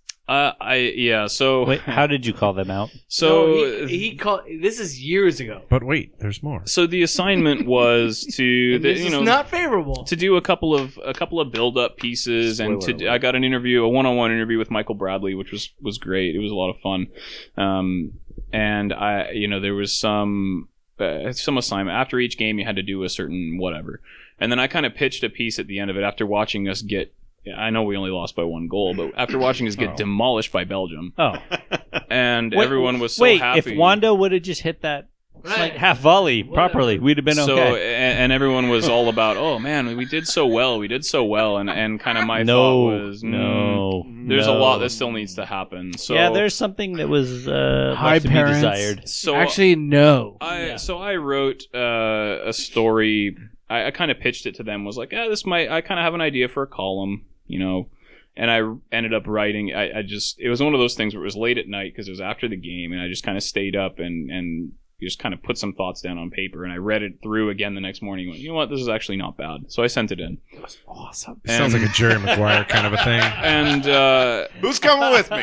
if you I'm in. Did you take the goldfish with you when you when you? For those who haven't read it, if you Google Jurgen Klinsmann smash, I think it's the Peace. first thing that still comes up because I think the headline they put on it was Jurgen Klinsmann should smash the American system or something like that, and it was basically just, he should have.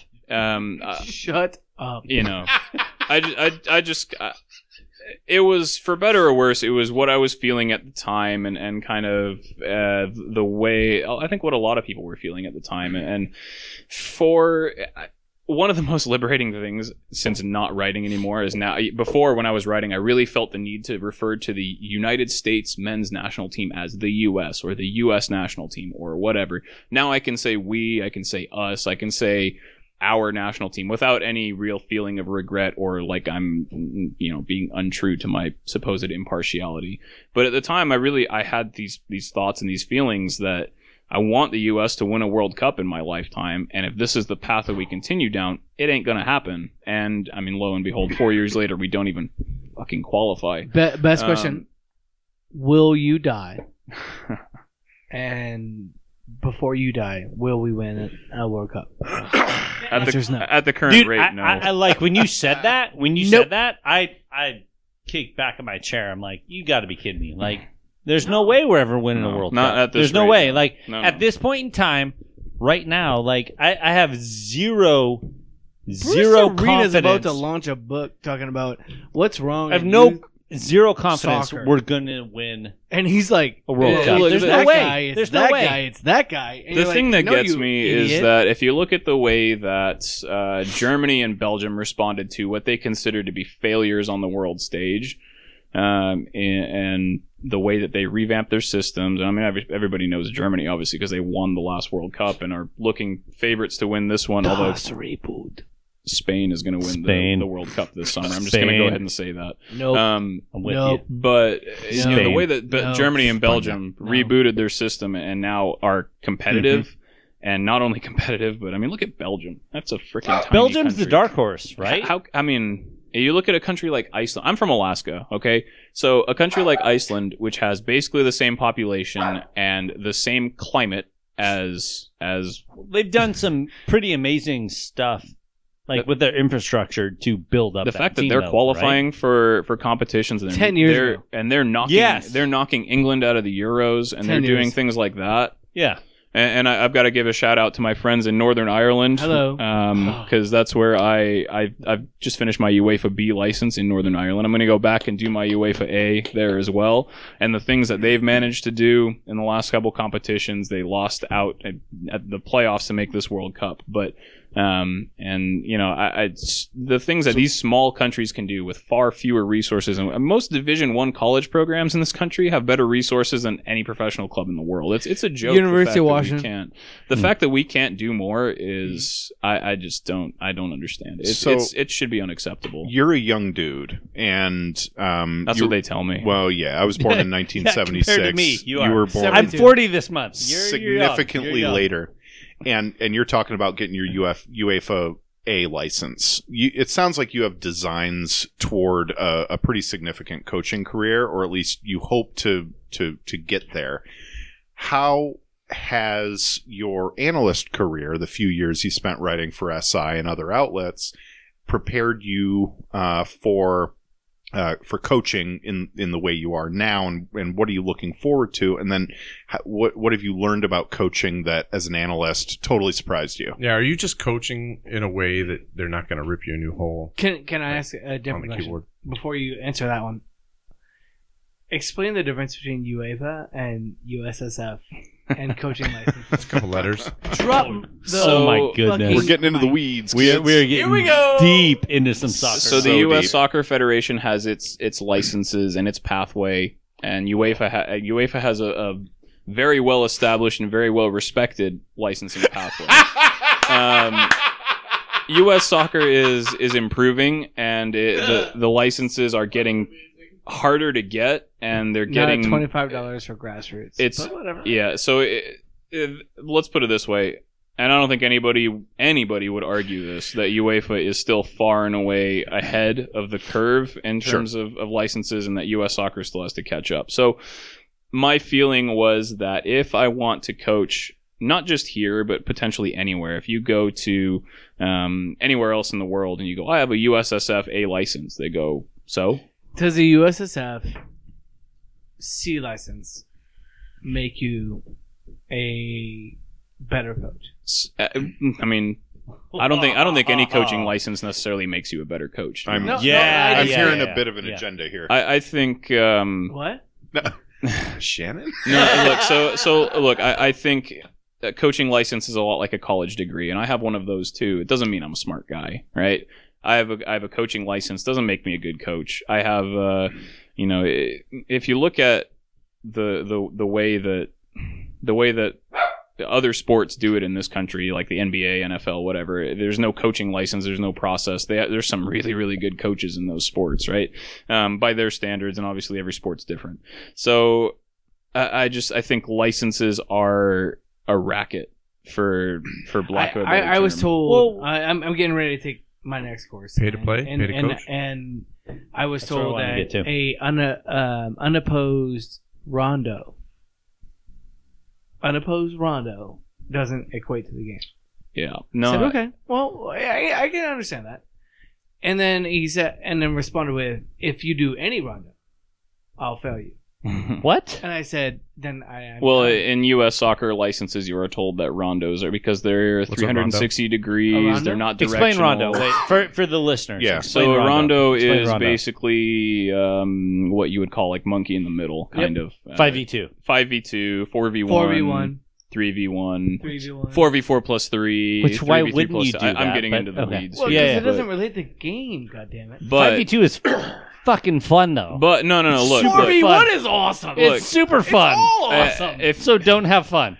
Apparently, so Yeah, right? Yo, what Johan Cruyff said, and and I mean love it's him. I love Cruyff. it's hard to argue with anything that the master Todd said, Bean. right? Right? he Oh, said that every every All right. every part of the game except for finishing can be modeled in a rondo, and it's He's true. Gone. Um, He's not wrong. So wrong. and it's No. not look it wa- and it wasn't even Cruyff who started this whole Rondo Nope. thing, right? It was it wasn't Cruyff, it wasn't Michels. It was really the guy who who uh, had really started the revolution of kind of the Rondo at FC Barcelona was a guy named uh, Laureano Ruiz, who's still oh, just coaching. some guy. Just, He's still that guy. coaching in Spain. He's you would not- never guy. know that unless you heard that from him. but you this, would never know that.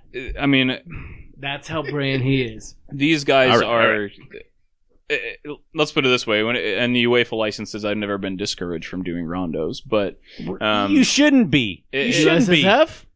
But look, it, it just again, licenses are licenses. It doesn't really matter. I mean, I I uh, I I've really liked doing the UEFA licenses. It's given me a new perspective on the game. It has taught me. I've met a lot of great people. I, I've done a lot of networking. Um, some great experiences, like trying to find a way to function on the field after passing my assessment a day before everybody else. And so I went out for a night of drinking at the pub. You're bad. And then the next the next morning, every time I checked my shoulder, I thought I was going to throw up.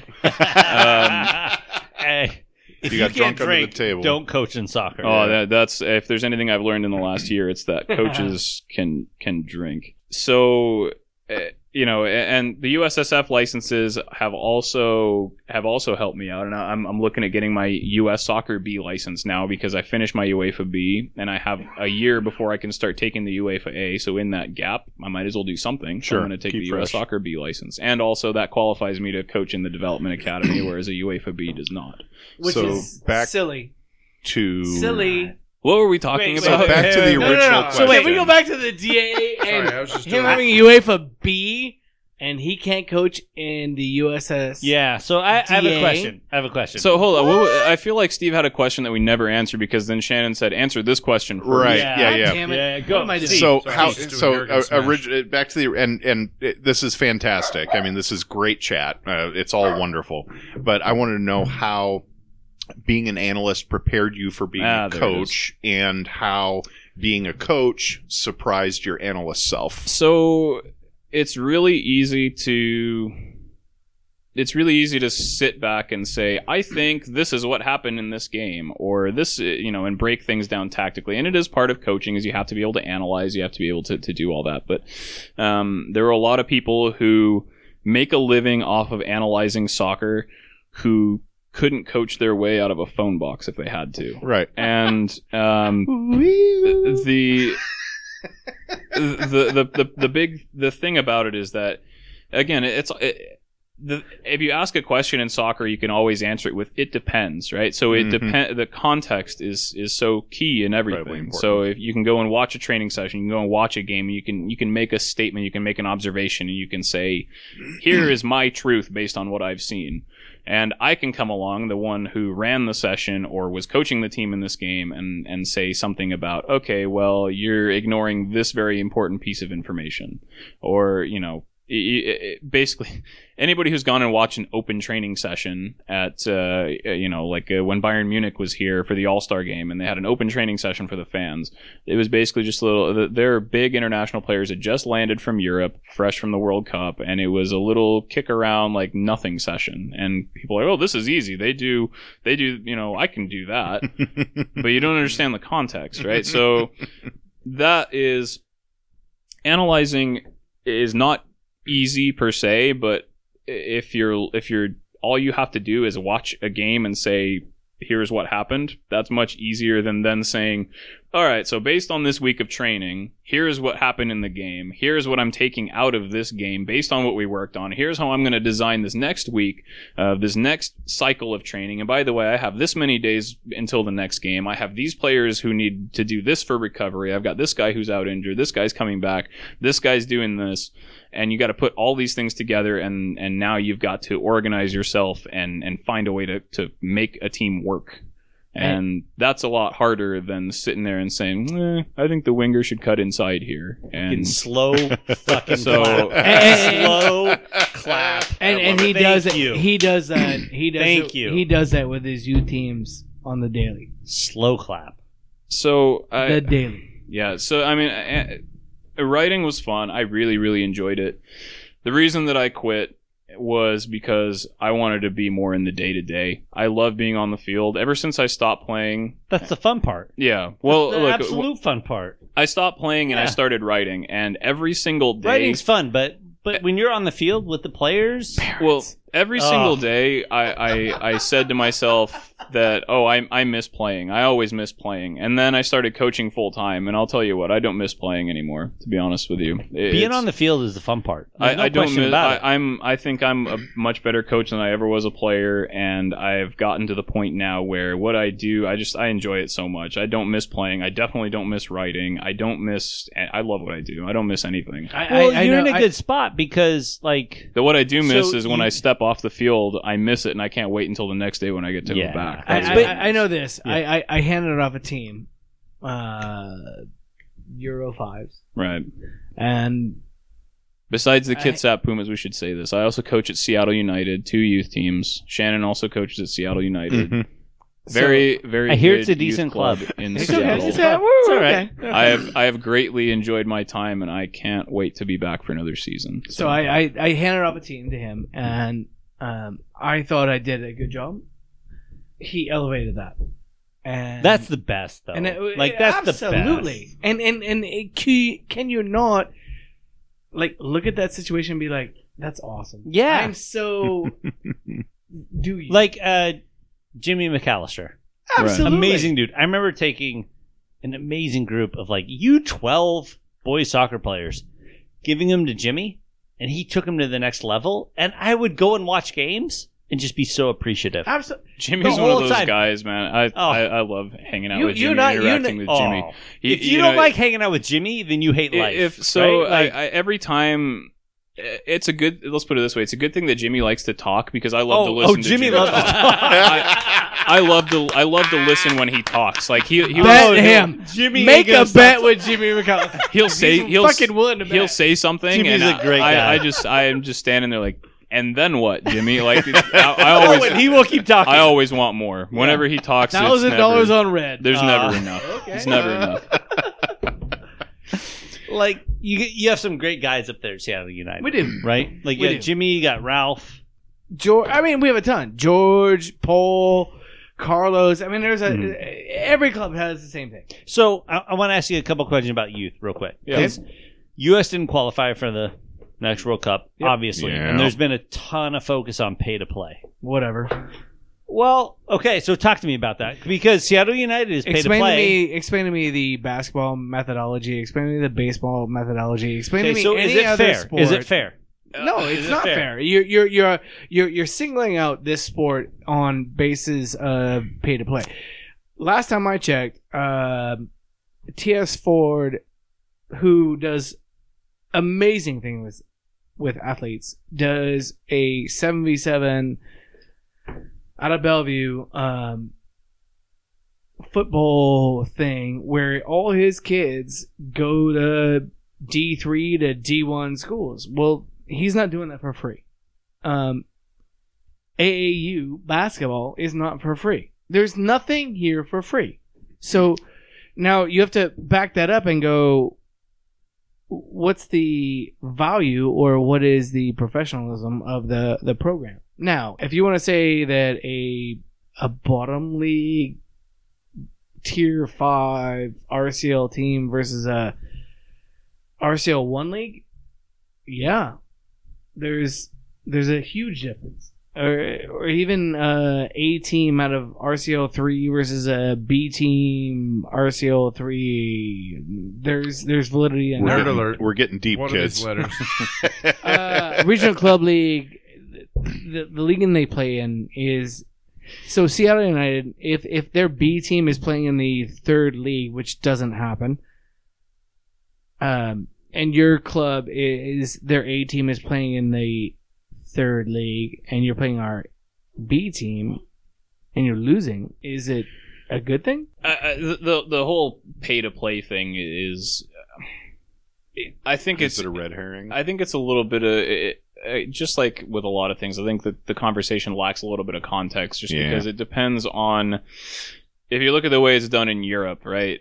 Where uh, um, Are you you, getting quality coaching? Eh, well, that's that's the big question, right? Every every town in Europe has its uh, has a every little village has a team. They have their own facility. They have this. They have that, right? And so they can charge a nominal fee because they own all this stuff, and they charge like a maintenance thing, and they run it and So what's the difference between here and baseball and basketball so and football? here, and- if you look at S- Seattle United specifically, we don't own our own fields, Nope. and on a any training week, training day, I can be anywhere from Shoreline down to Georgetown or Genesee, um, and you know it, it just depends on who's got availability and what are we doing, and there's you know. Pay to play, it, it's not going to go away. The way that it's set up now in this country, it's not going to go away. The, what some clubs can do, like the MLS clubs and um, others that have academies, they can make theirs free, and, and a lot of them do, which good for them.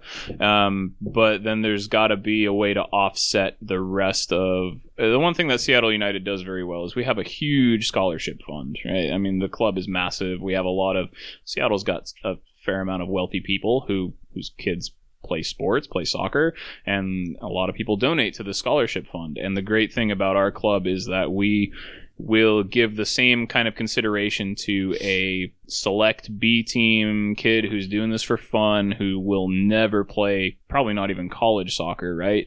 A lot of clubs will, oh, this guy is really good. We need to help him somehow find a way to play here. Whereas our club will do the best that we can to help any player, regardless of how good they are. Handwalla Bwana was founded by Jimmy McAllister.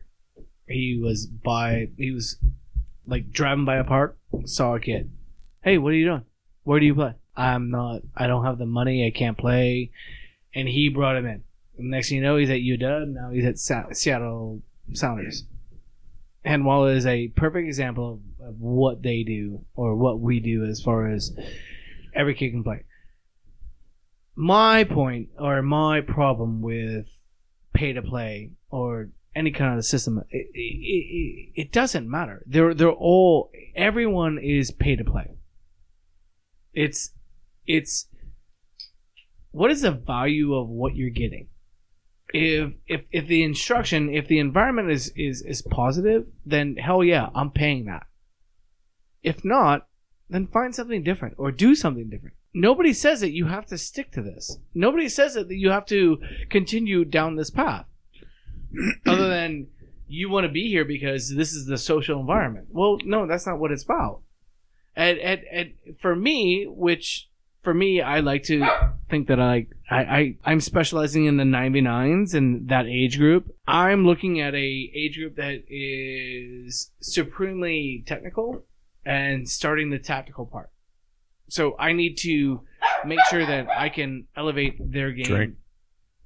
in that environment. Well, if if those kids don't get it, is that on Jen me here? just allow them to continue on because they were here, or do you just sit there and go, "Well, uh, tough conversation"? No, we're gonna move on.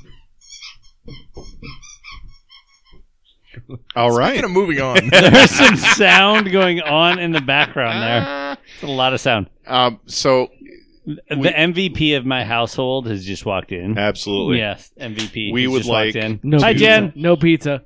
Hi, Jen. we have much gratitude for uh, Oh. Shannon Matthews. Uh, thank you so much for spending some time with us. Liviu Bird.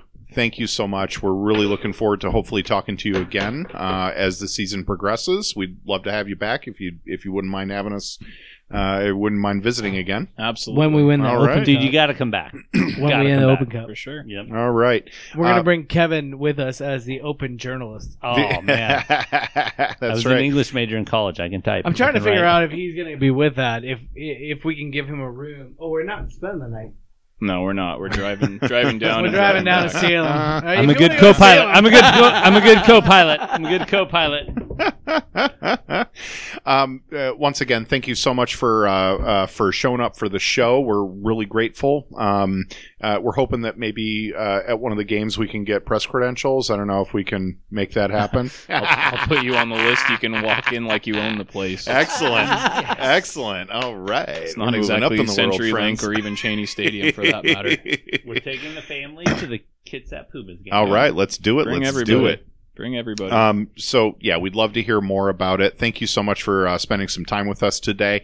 Um, this is the Flounders B Team podcast, um, one of the Channel Two Five Three podcasts. We have other such podcasts, such as the Taco Man podcast, Move to that still a Tacoma. It's still a thing. All We're right. going to record here been- shortly in April, All right. actually, All right. and and Taco Man is going to talk all about uh, Well, he's like tacos in Utah some and- region. Yeah. Well, Taco Man is uh, kind of a secret.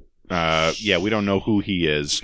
Uh, Nate Bowling's in Utah right now, What? though. I know. Who's I that guy? know. Who? Who? What? Who? Who? Nate from Tacoma. Yeah, he's uh, Hope a is regular where? guest. Hope is also What? in. Yeah, I How does that work?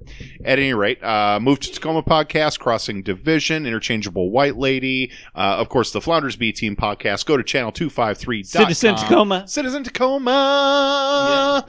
Um, Wow. and uh, is there another one? I think that's all of them. That's Leave all. you love Shannon. All right. No. Whatever it is, somebody will get mad. So uh, check out the channel 253. Check out the channel253.com and uh, you can find us wherever great podcasts are not sold.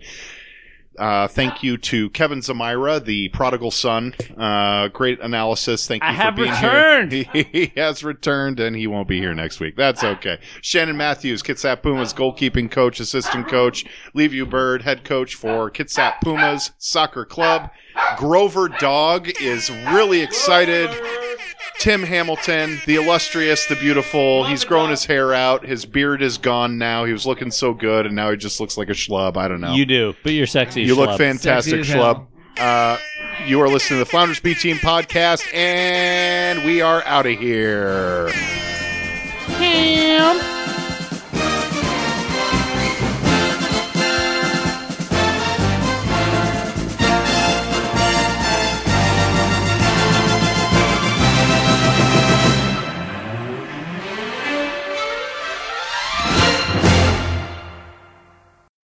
This is Channel 253. And here we are. This is beautiful. this is Drive time with Steve Kettleson. 653, 7 minutes to the hour. Yeah, you got traffic and news and News. weather on the fives. All right, I'm sorry. Go ahead. Hit record and then just do your thing. Oh, you need your silence?